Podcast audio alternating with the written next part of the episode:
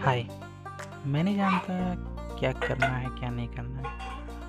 मेरे पास स्टूडियो भी नहीं है, कुछ नहीं है। बस कुछ करना है। न्यू थिंग तो क्या किया जाए?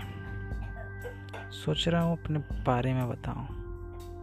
Hostel life educational life and about some technical things भी कुछ बातें जो जो सीखते जाऊँगा शेयर करता जाऊँगा।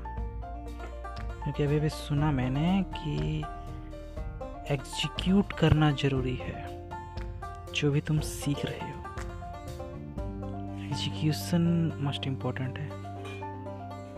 अभी ठीक है, तब अगले मिलते हैं, अगला बाय।